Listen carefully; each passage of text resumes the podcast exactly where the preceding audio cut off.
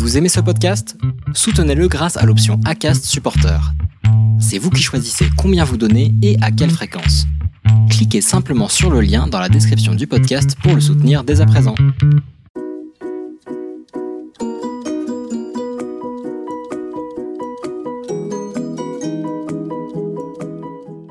Bonjour et bienvenue dans ce huitième épisode de Purpose Info Focus, l'autre rendez-vous de la raison d'être. Nous recevons aujourd'hui José Bello, qui est délégué fédéral de la liaison CFDT du groupe NJ.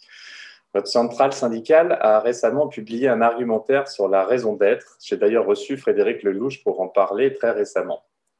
Vous avez même pris position de façon forte récemment d'une part en questionnant l'ambition du groupe NJ de poursuivre sa raison d'être, formalisée l'année dernière et qui vise à conjuguer urgence sociale, urgence climatique, et d'autre part en invitant les dirigeants du groupe à accélérer la transformation en obtenant la qualité de société à mission. Bienvenue dans Purpose Info Focus.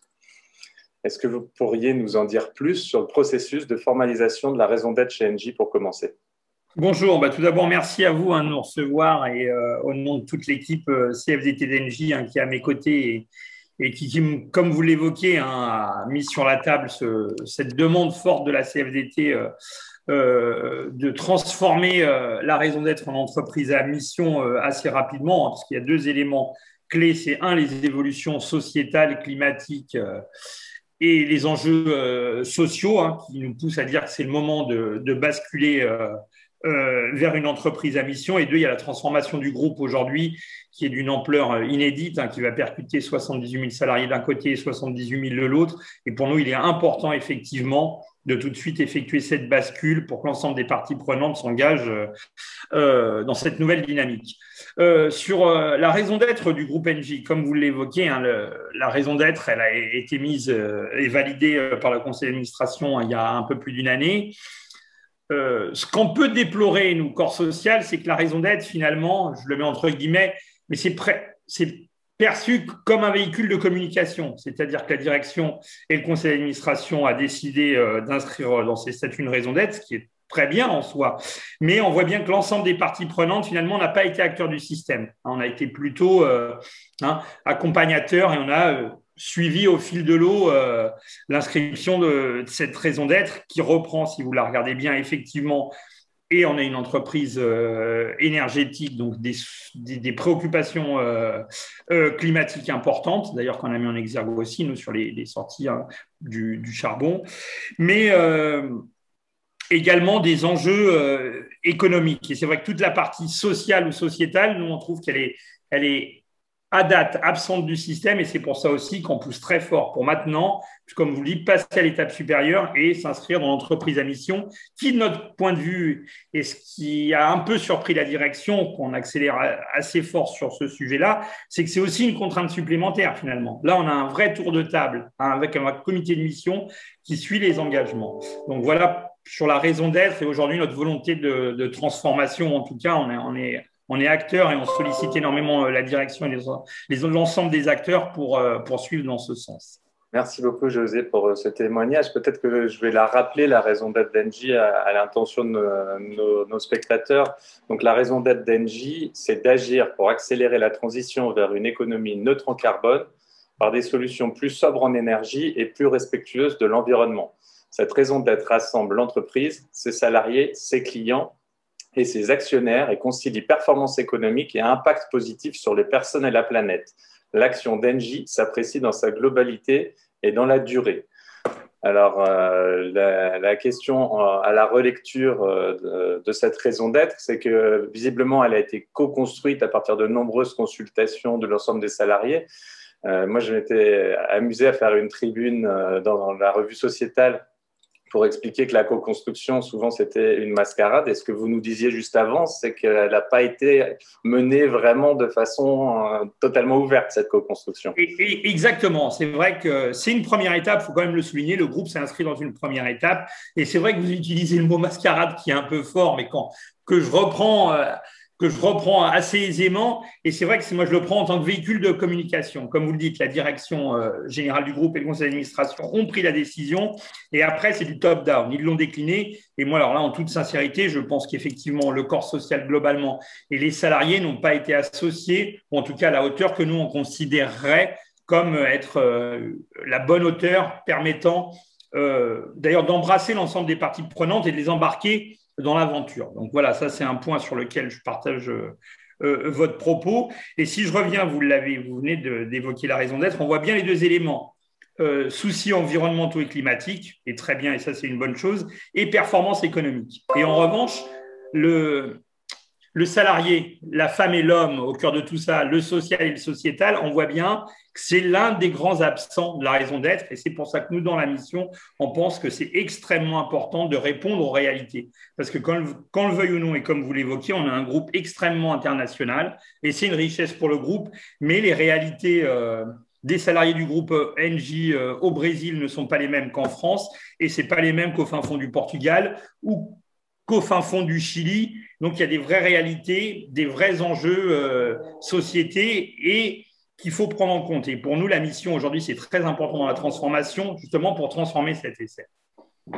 Merci. Quand je vous écoute, j'ai l'impression de, retrouver une partie des arguments qu'il y a dans, le, dans l'argumentaire de la CFDT sur euh, le fait de faire de la construction de la raison d'être un, objet de dialogue social. Est-ce que vous avez contribué à titre personnel à cet argumentaire? Oui, sur l'article qui est paru hein, dans le, magazine de la Fédération Chimie Énergie, c'est vrai que j'y ai contribué euh, à 95%, pour pas dire 100, mais c'est vrai que je voudrais pas obérer sur ce dossier. Moi, je suis entouré, et bien heureusement, par une équipe, hein, ce qu'on appelle la coordination CFDTNJ, hein, où il y a plusieurs acteurs. il y a Swad, Anthony, euh, euh, Alain, et qui vraiment sont très soucieux et partagent et démultiplient et portent avec moi, parce que tout seul, on ne peut rien porter, l'ensemble de ce projet auprès de l'ensemble des salariés. Je ne sais pas si vous avez pu le voir, hein. On a euh, lancé à plusieurs reprises hein, euh, des, vidéos, d'ailleurs à destination de l'ensemble des salariés, hein, via les nouveaux outils de communication.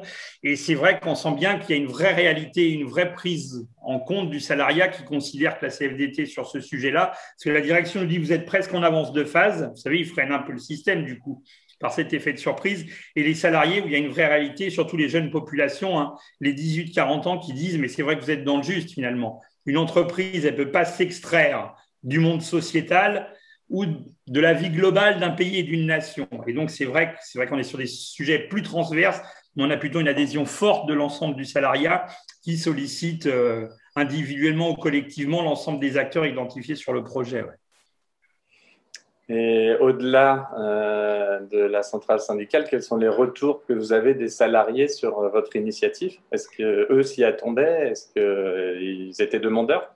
Écoutez, on sentait, nous on a très vite, parce qu'on est bien évidemment représente les salariés, on a senti cette préoccupation hein, chez les plutôt les jeunes populations d'ailleurs, hein, pas que je sois en train de faire du clivage.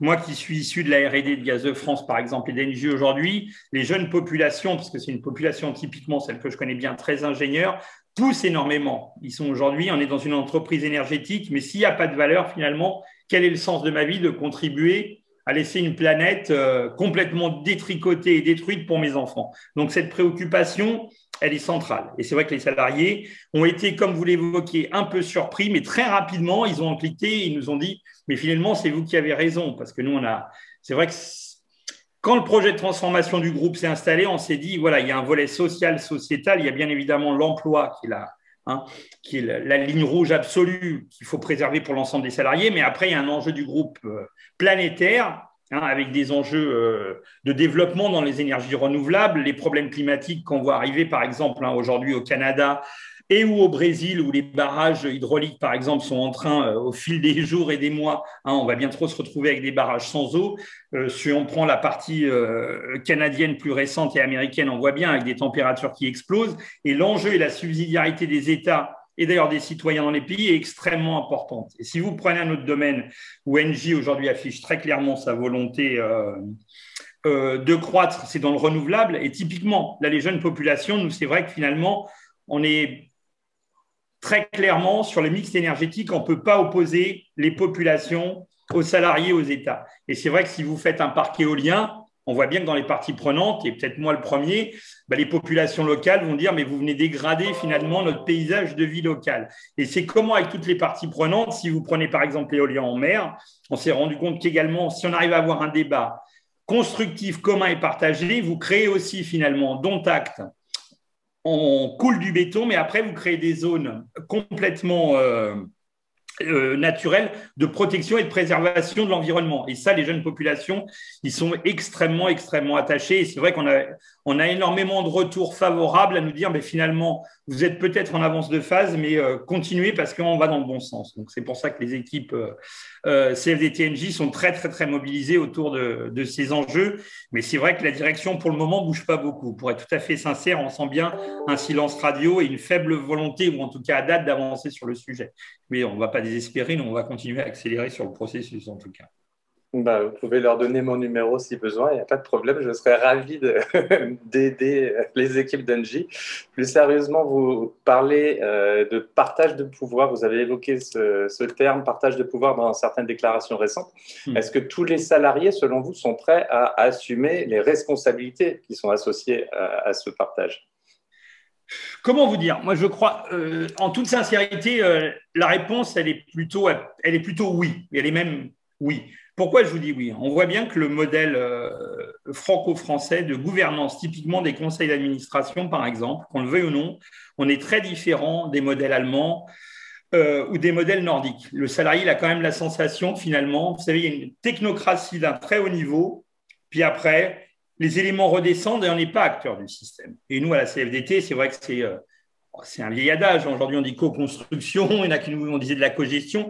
Et nous, on est persuadés, et les salariés d'ailleurs nous renvoient qu'effectivement, dès lors qu'on associe l'ensemble des parties, et nous, organisation syndicale, d'ailleurs, on représente les salariés, hein, c'est pour ça qu'on porte cette voix-là, on pense qu'effectivement, c'est le moment de passer du 19e siècle au 21e siècle et que les parties prenantes puissent effectivement échanger. Hein, euh, sur l'ensemble des projets et les porter collectivement. Donc les salariés, la réponse est oui, en fait.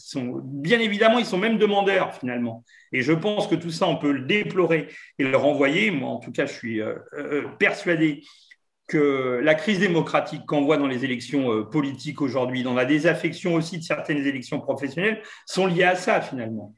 On oppose, en extrait, on, on crée de la distance alors qu'on devrait rassembler finalement l'ensemble du champ social et des parties prenantes. Bien, José, il me reste juste à vous remercier euh, pour euh, cette euh, hauteur de vue, ce dialogue. Je pense que, voilà, j'espère que votre direction vous entendra pour ouvrir ce dialogue parce qu'on s'enrichit toujours, même, même et surtout quand il y a des désaccords. Donc, un grand merci à vous. J'espère, merci beaucoup et à votre disposition pour échanger sur le sujet lors de nos prochaines étapes. Merci. Merci.